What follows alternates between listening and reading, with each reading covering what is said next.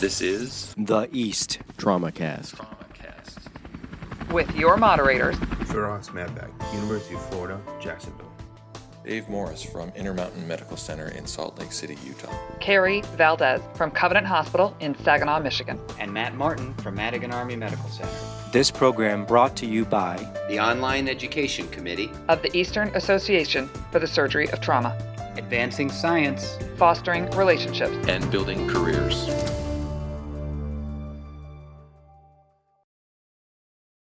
Well, hello and welcome to this edition of the TraumaCast. I'm excited about the topic today. I think it's one that we can all learn uh, a lot more about. Um, this is Dave Morris moderating today, and um, wanted to first say that you know, as many of us do, uh, I'm an ATLS instructor, and I've been uh, teaching for a while.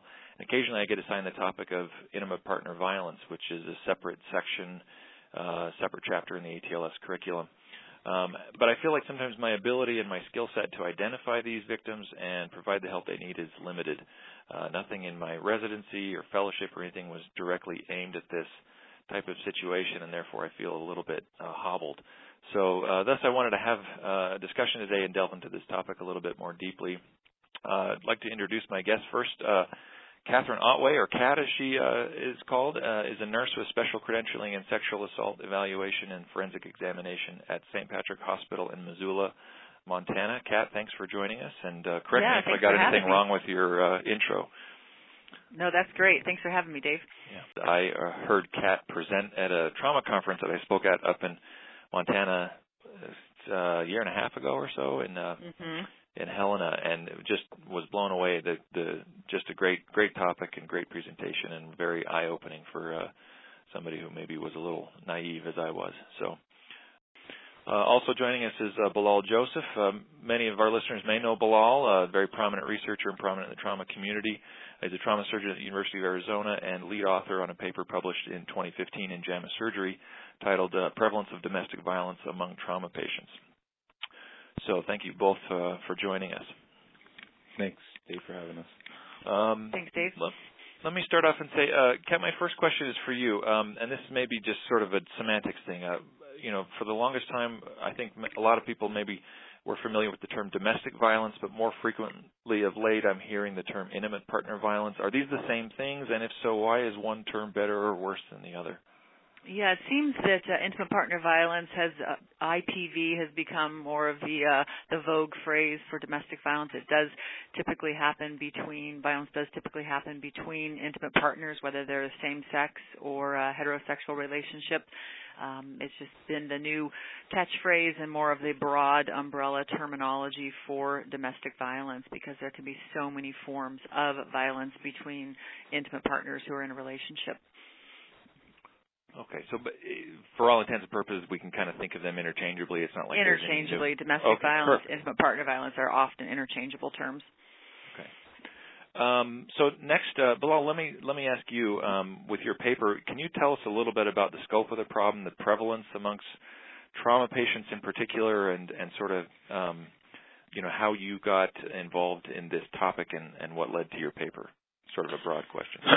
sure, you know, um unfortunately uh we started seeing a lot more than we uh I've been in uh Detroit, then I was in Baltimore, and now I'm in Tucson and I can tell you it, no matter where I went, uh the percent of trauma patients that we perceive to see every day um with some sort of uh domestic violence involved and the severity of injuries uh seemed to be uh, quite intriguing, and we didn't really know how often or how much we were seeing this and what the national trends. I mean, we know the stats that you know one in four women and one in about seven men experience some sort of intimate partner, partner violence, and uh, and then you know who f- performs that violent act. Again, it's usually more than half the time it's a, it's a close partner or someone in the family. So we've decided to look at our national trauma database to get a better idea. And to be honest, Jim Davis, who's the senior author on this, I also heard him give a talk, uh, this an amazing talk about uh, this, and uh, actually intrigued my interest even more. But what we saw was, you know, it's at about six per thousand trauma discharges uh, has some sort of uh, intimate partner violence or domestic violence associated with it, which is quite a significant number considering all the trauma patients we see every year. Um, and we also wanted to see it. Are we seeing it more? Because that was kind of what we hypothesized. And and again, the incidence from 2007 through 2012 is from you know 4.9 to 6.8, and again, may not seem like a huge difference, but uh, the reality is uh, when you put it against the overall trauma uh, admissions we're seeing, that's a huge number. And then surprisingly, 50% of the trauma patients were male patients, um, and there was about a 6% mortality. And that's the other thing we we wanted to know: Are we doing enough prevention or intervention prior to seeing any of this, and and can we get the resources to do something for this? So.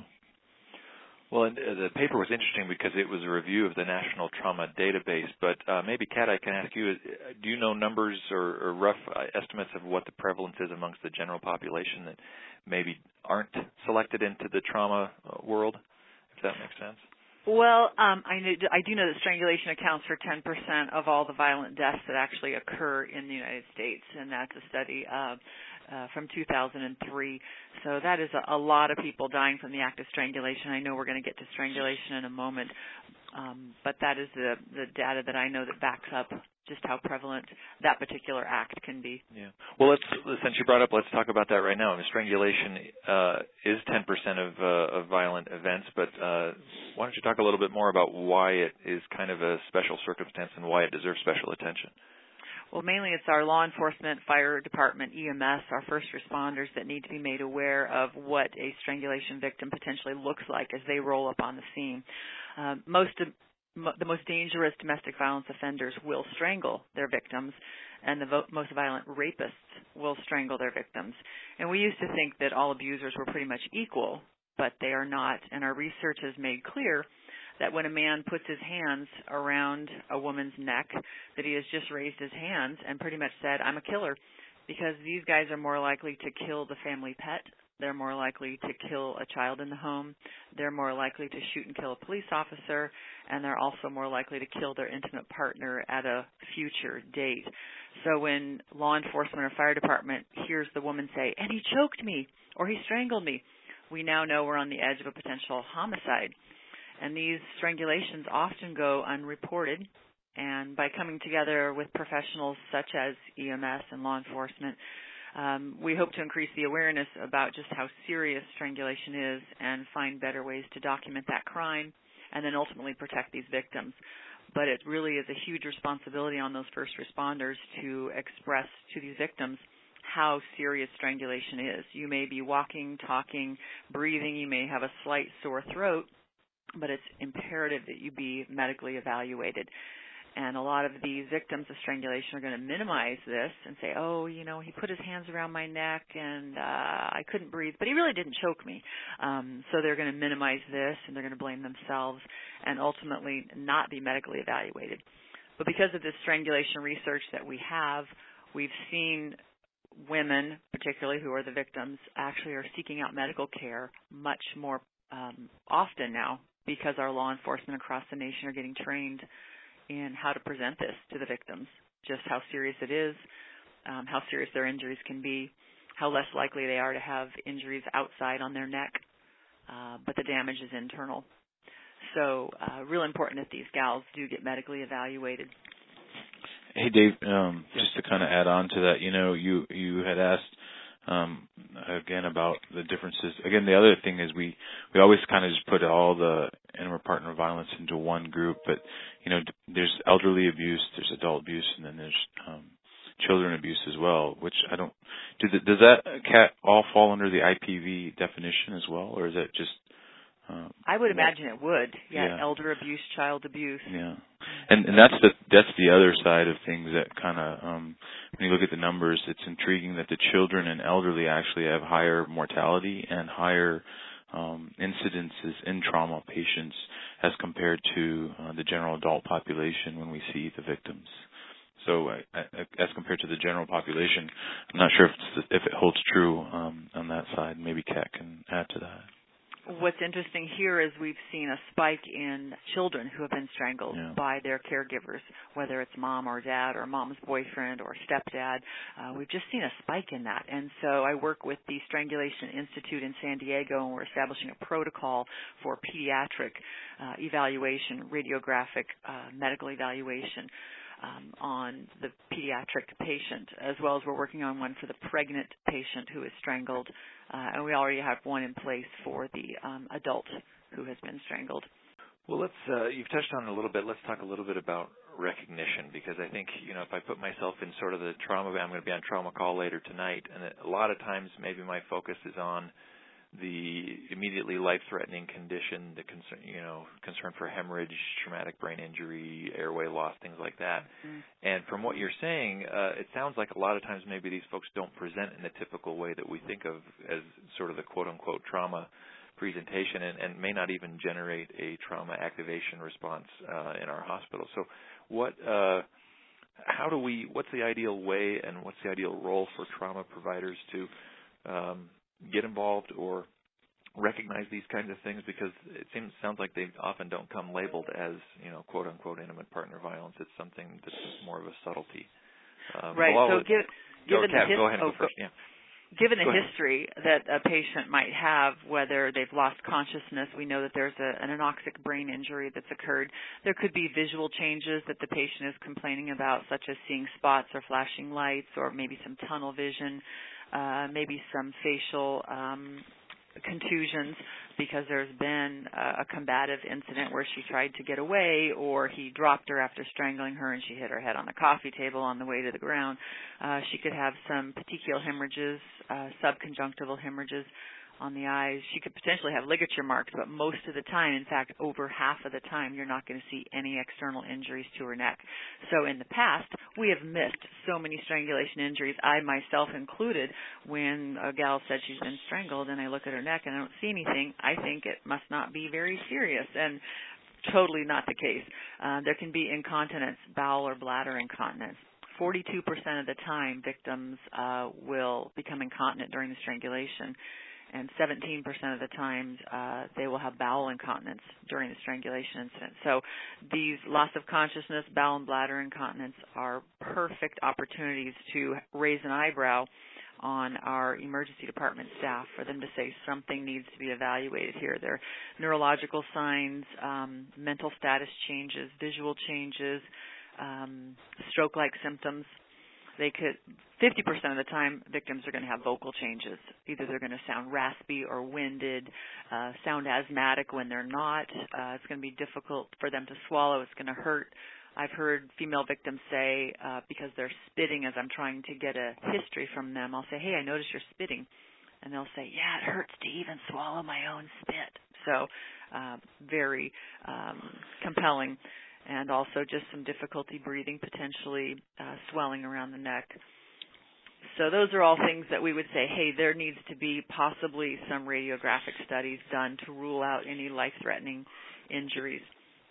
Dave, um, to add on to what Kat's saying, you know, at our institution, when we realized that the incidence was so high, and we saw we actually have an implemented program because usually in the trauma resus, for example, you're so busy, like you said, taking care of the injuries. Sometimes, you know, and then someone may ask, "Oh, who did this to you? How did this happen?" Just kind of in front of everyone, and a lot of people deny or don't feel comfortable speaking.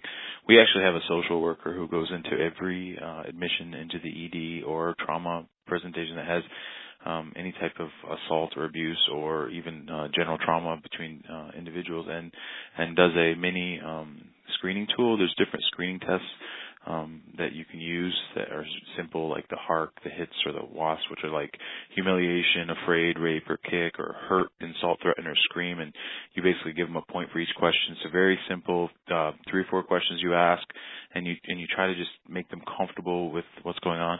And that was the other thing that really got us really um, going on this. Is okay, fine, they come in, they're injured. You don't find injuries sometimes but then where what happens to these patients? Where do you where do you discharge them to? How do they go? Where do they have a safe place to go? And if they say they don't want to go back, you know, what's the system in place that the hospital or the trauma center has to help this? And and the reason why I bring this up, um in Tucson, for example, we have one center for a million people.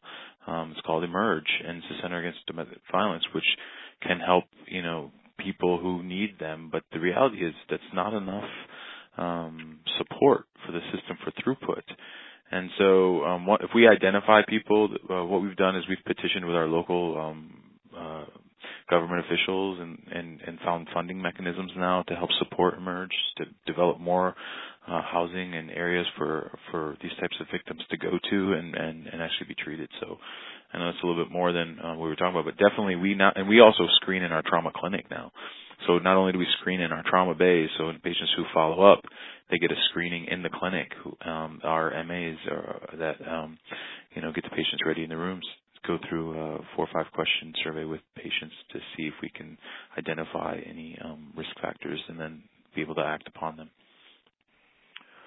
So in your institution, it's a social worker that does the uh, you know, the initial questioning, or is it not initial? We wait till you know the medical evaluation has been done and everyone comes out, and then the social worker in the ED specifically goes in, spends time, talks to the patient, you know, and approaches it from a non-medical, uh, more. I mean, because I think a lot we all try to figure out mechanism, who did this to you, how did this happen, and whatnot. But a lot of times you don't get a lot of um you know maybe the family member maybe in there you don't get a lot of the history and what we try to do is have a social worker who's there go in and speak to um, the victims it's a question that I often wonder, and um, I'd like to hear uh, your thoughts. Maybe we could start with Kat first about, um, you know, obviously uh, gender, gender roles, and sort of issues between genders is is, a, is one of the key components of this. Um, are there there i mean I, sometimes i feel awkward about it being a male um approaching a woman and talking about it and i could definitely understand how a female patient may be reluctant to discuss it with me you know as a complete stranger and male to boot. Are, are there some common you know are there some aspects of that that that would help me navigate this or what are some of the principles that um we should think about when approaching patients in this in this situation. Uh, what do you, Kat, what do you think about that? Yeah, I think that's a great question, Dave. Um, with uh, being a male, yeah, there's special considerations, but I would just approach it from a healthcare provider and say, as a healthcare provider, I ask all of my patients, are you safe in your environment at home? Is anyone hurting you? Anyone forcing you to do anything you don't want to do? And my question I always add in there, because my expertise is strangulation, is I always say, has anyone ever put anything around your neck and applied pressure? And I can't stress enough how appreciative patients are of this. And I imagine whether it's a male care provider or a female care provider, just asking those in a non-judgmental, uh, non-threatening manner, just ask all my patients this, and making sure, of course, that the patient is not with a significant other when that question is being asked, because this will give them an opportunity to um, not answer so honestly.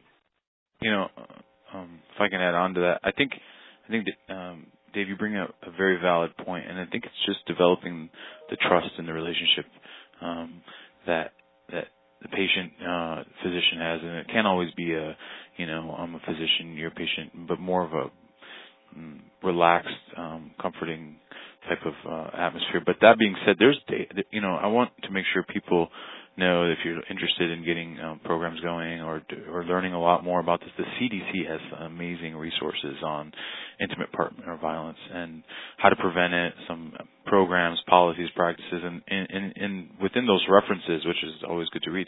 There's um, you know they've done randomized trials looking uh, it was a JAMA paper looking at um, um, screening techniques and, and how well it worked and, and the efficacy and the efficacy over a year and found that really we don't do a good job.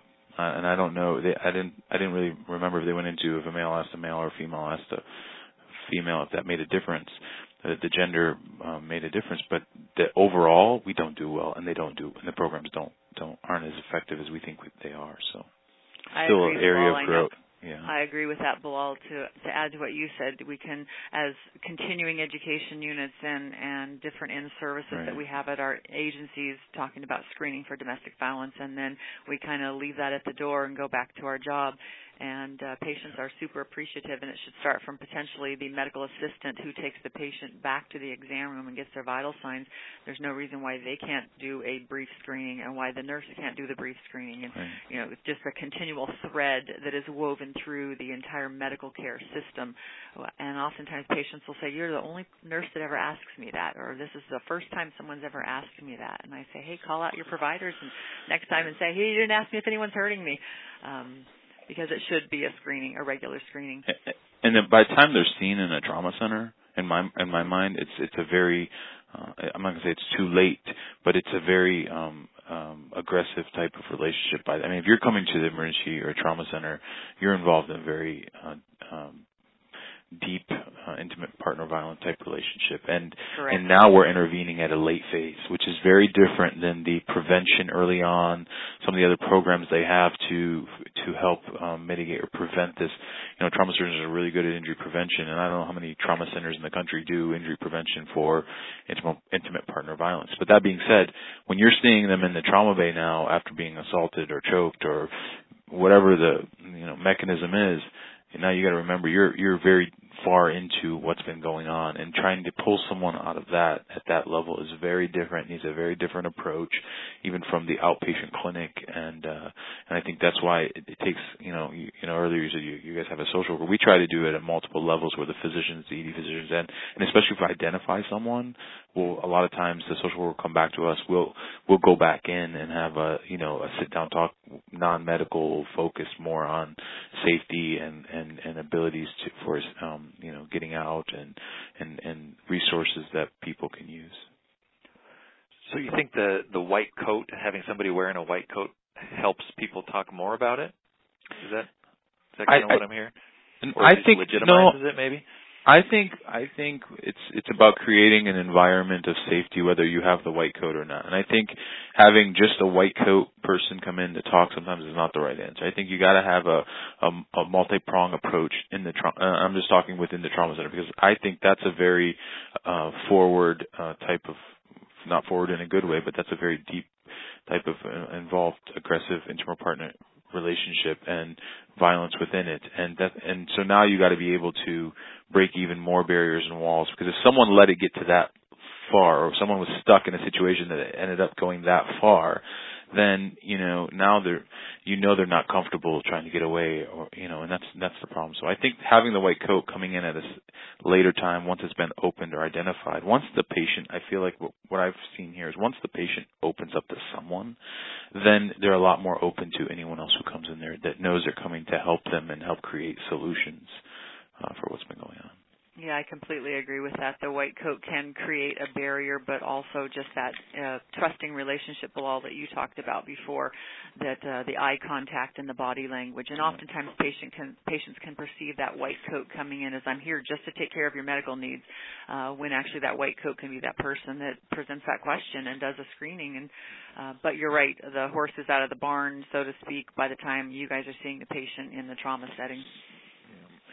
I, want to eventually. I want to get back to the the concept of uh, intimate partner violence prevention. Um, my my my next question that I want to ask both of you is um, we've talked a little a, a lot fairly about screening, but um, my question is is how logistically how do you actually go about it? I mean, Bellal, your data would support the fact that this this isn't just necessarily a uh, male on female problem. It's not just a you know childbearing age kind of problem. It kind of spans all spectrum. So, do you screen every single patient, or logistically, how do you actually go about this? And I'd like to hear from from both of you actually. But Bellal, maybe you could start. Yeah, sure. You know, um, we we are the only level one in Tucson, and I say that because we deal with all the pediatric and all the uh, adult uh, trauma, and we have a huge uh, geriatric population.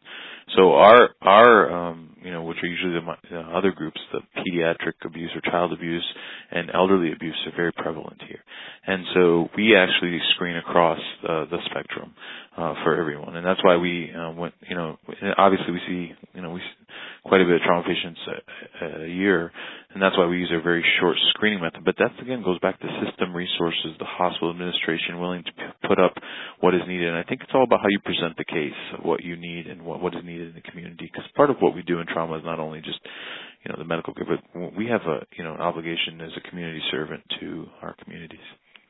Kat, how about you in your hospital? How how do you do it? In my setting where I work, I work in an ambulatory outpatient based uh, based clinic. So I'm seeing victims of sexual violence who are adults. I'm also seeing children. Um, who, since we're also a children's advocacy center, we see children who have been victims of either um, physical violence or sexual violence or drug endangerment or they've actually witnessed violence. So one of the hats I wear is as a forensic interviewer. So I sit in a room with the child by myself and there's law enforcement, county attorneys and child protective services in another room watching me have this structured conversation with this child. And we always end the conversation with the child is, you know, where do you feel safe? Do you feel safe? By going home? Uh, where do you feel most safe at? Is anyone hurting you? Anyone forcing you to do anything that you don't want to do, besides chores and homework, of course? Um, but uh, that screening is just super important in context of uh, is this child safe to go home? Uh, with the care provider that has brought them here and signed the consents for us to do our exam and evidence collection. Um, also, when I'm working with the adult patients of sexual violence, uh, do you feel safe in your home? And she might say, Yeah, I do feel safe going home because I'm going to get a restraining order against my boyfriend who lives across town. Um, so there's constantly a screening that threads through what we do here at our Children's Advocacy Center. But I do think it starts on the bottom level. Uh, of a hospital staff uh, and goes all the way through and is that common thread that should be asked of all patients in a screening um, of course, not w- again when that patient is with their significant other, if the significant other is with them at the hospital. And I have heard um, my husband's gone in for a routine uh, checkup, and in front of me, they'll ask my husband, "Are you safe at home?" And I want to say to them, I could be holding him at gunpoint, and nobody would he he wouldn't say that now. So I just think it's so important to ask that patient when they are alone with that patient. And there's so many ways to get that patient alone. Say, hey, I have to take your wife back and, you know, I have to do some special uh, questions or ask her questions. And it's, if they're in a, an abusive relationship, that abuser that's with them at this medical appointment will stop at anything to stay with that patient who they're abusing. So that can be a red flag as well for those medical care providers to say it was difficult to get this woman alone so I could ask her some questions because that husband or that boyfriend or that uh, whoever he was, significant other, really was standing in the gap of me getting the patient alone. And I think that should be a red flag for our healthcare providers as well. One of the things that I remember most uh, from your presentation, Kat, um, was the number of patients that present after strangulation in a delayed fashion with stroke and things like that. And um, maybe you could talk a little bit about that because it kind of highlights this aspect of um, screening needs to be sort of an you know not just one time, not just one place, but multiple different places and different presentations. And it may not sort of fit the intimate partner violence, you know, bin that we kind of think of when people present with certain kind of characteristics. So maybe you could talk a little bit about that, about the delayed presentation after a strangulation event. I thought that was fascinating. Yeah, well, uh, I will ask women if they've had anything put around their neck or any pl- pressure applied, and they'll look at me kind of funny. And what do you mean by that? And I'll just say, well, the neck has got some pretty precious real estate, and some women have told me that they've been strangled in the past, and it's really important. It becomes like a medical issue. Let's say you had diabetes, you need to tell your provider that you were diagnosed with diabetes, you know, eight years ago. Well, strangulation is a similar um, situation where if you've been strangled in the past, it's really important for your uh, medical care provider to know that that you have a history of having been strangled because we have probably what causes the highest lethality in someone who has been strangled is a carotid artery dissection. So you get a vessel that dissects in the neck uh, because of the pressure that's put on the neck during a chokehold, during a strangulation from a ligature or hands or forearm, and any torque that's put on that vessel that's aggressive and violent enough can actually tear uh, either the carotid or the jugular, and now you have an intimal tear within the um, vein or the artery and that tear will attract red blood cells and you form a clot and then that clot can sit there for days, weeks, months, even years and that clot can finally break off, go to the brain and we have a stroke. And I actually have cared for a couple patients who have stroked out following a strangulation. One was 6 hours and one was 7 hours post strangulation. And throughout my all of my training, I had never seen or heard of anything that quickly. And it just really drove the point home for me when I um, took care of a woman uh, in our emergency department. I was there to do a sexual assault exam to get biological evidence because it was a sexual assault and a strangulation. And they had to remove her and they were taking her in for an MRI because she was having a stroke um, in the emergency department following the strangulation suffocation and they had tracked it back to uh, a clot that had broken off that quickly and had gone to the brain. So really important for these women who have had a history of strangulation to let their care provider know. Two years ago my husband strangled me or three years ago my boyfriend strangled me. One patient I've taken care of, uh, her boyfriend had strangled her for the seventh time and that's when she knew that he could kill her. and she made her break and got away, and he spent two and a half years in prison here in Montana. Um, but it's important and imperative that her care providers know for the rest of her life that she has had a history of having been strangled. And so you will refer people for imaging with a history? Yes. Yeah. Yep. Okay. Exactly. So um, right now the research points to a CT angio being the gold standard for the evaluation of vessels and bony cartilaginous structures in the neck, and then an MRA of the neck and an MRI of the neck. Um, they're slightly less sensitive than the CT, um, and the MRI and the MRA are the most sensitive for an anoxic brain injury and to uh, seek out any stroke symptoms or any particular hemorrhages. And if there anything positive comes back from that, then there's an automatic consult to neurology or neurosurgery, um, and they're admitted.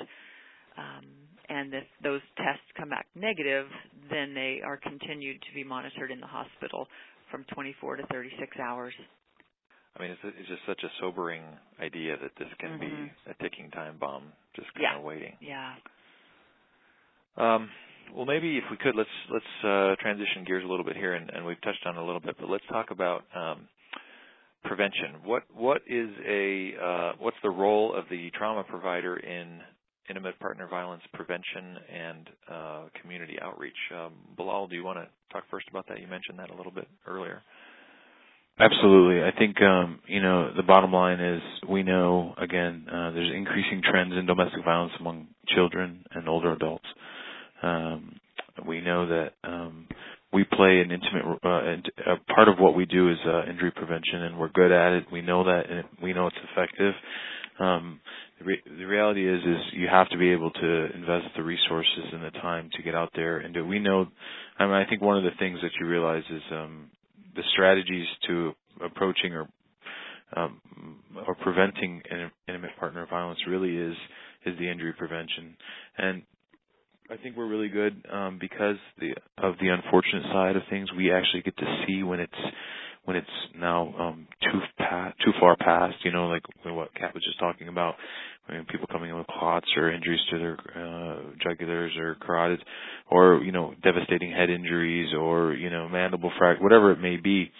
We can actually, and sometimes by showing what the consequence is on the other side, um, earlier on. It helps kind of deter and help people understand the importance of you know healthy and safe relationships and and and also helps people understand that um the resources that are available in the community.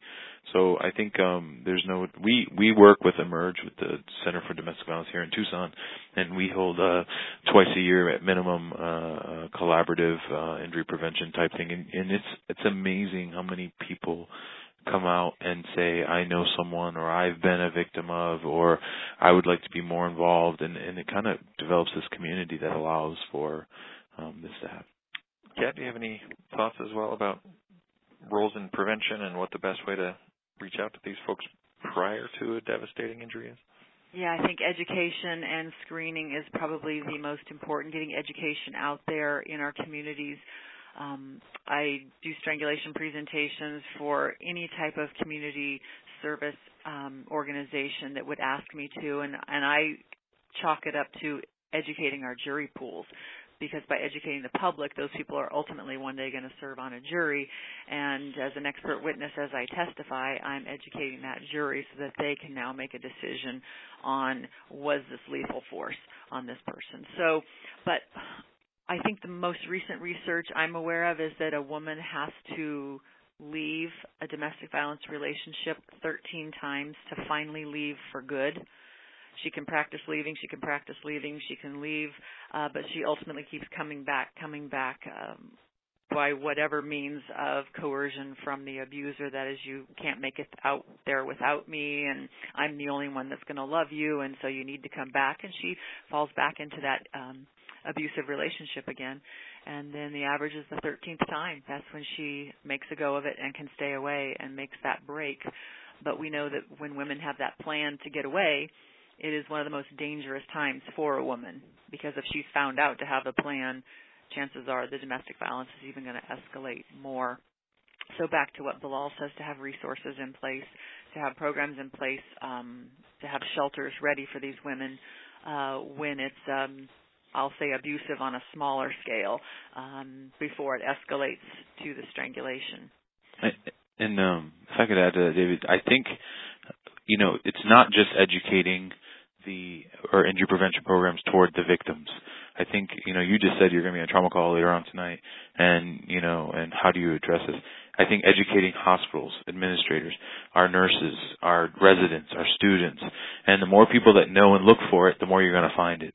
Our clinics, and and I could go on and on. So I think that's you know, um, this is East podcast. You know, East does an amazing job every year at some, um, you know, having some sort of injury prevention program. Lately, we you know we've done Stop the Bleed, we've done distracted driving, and maybe what we need to do at our next uh, national meeting is have an injury prevention program at whatever city we're at um, on domestic violence, and and reach out to the community and help the community raise awareness. And these are the things from both from a, a national standpoint all the way down into the individual uh, providers because you never know who's going to that victim's going to connect with or open up to.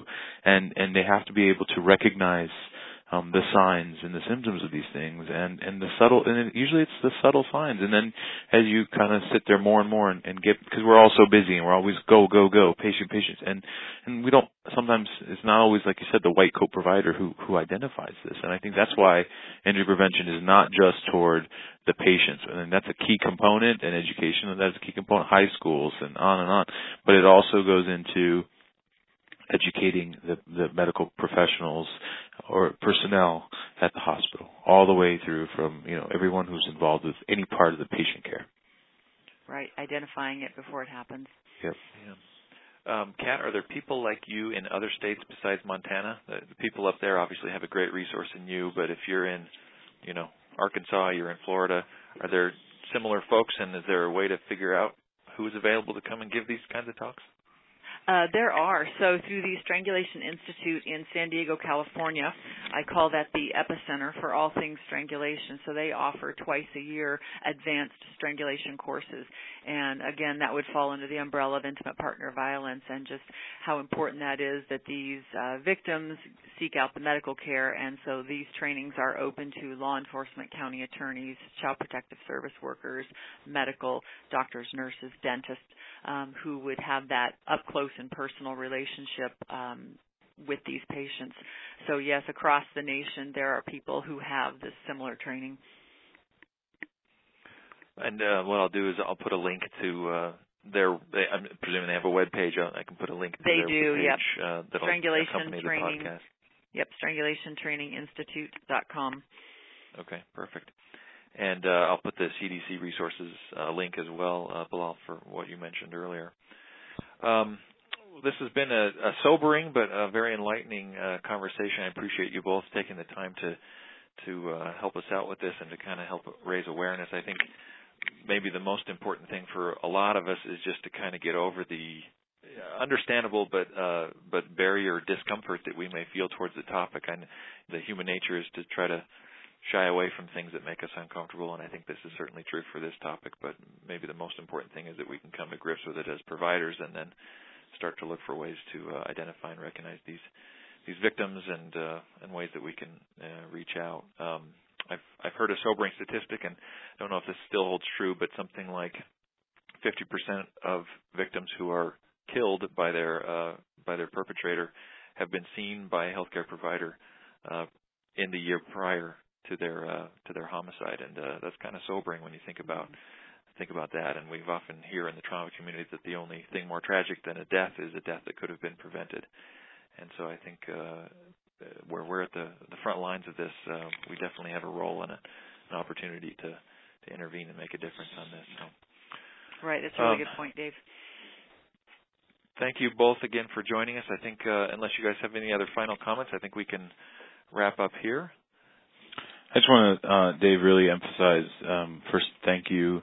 Uh, it's this, you know, we we focus on a lot of other issues, uh, gun violence, helmet laws, seat belts, and whatnot, and distracted driving and trauma, and and this is another area that, you know, um, your by even this simple podcast, if we can get you know a few of the trauma centers out there um, to focus and develop programs or share their stories of how they're doing this already, um, you know, this is a movement, and and sometimes you know something like this podcast, which you put together and and, and are you know running with, I think could be a start of uh, something uh, big. So I really thank you for um, putting this together and allowing us to be a part of it.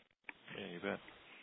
Yeah, thanks, Dave. One thing I just want to um, um, empower other providers is to remember that with strangulation, there's only seconds to unconsciousness and only a minute or less, and someone is dead when their airway or their circulation is compromised in their neck. So it can happen so very quickly, and um, appreciate you uh, increasing the awareness of intimate partner violence.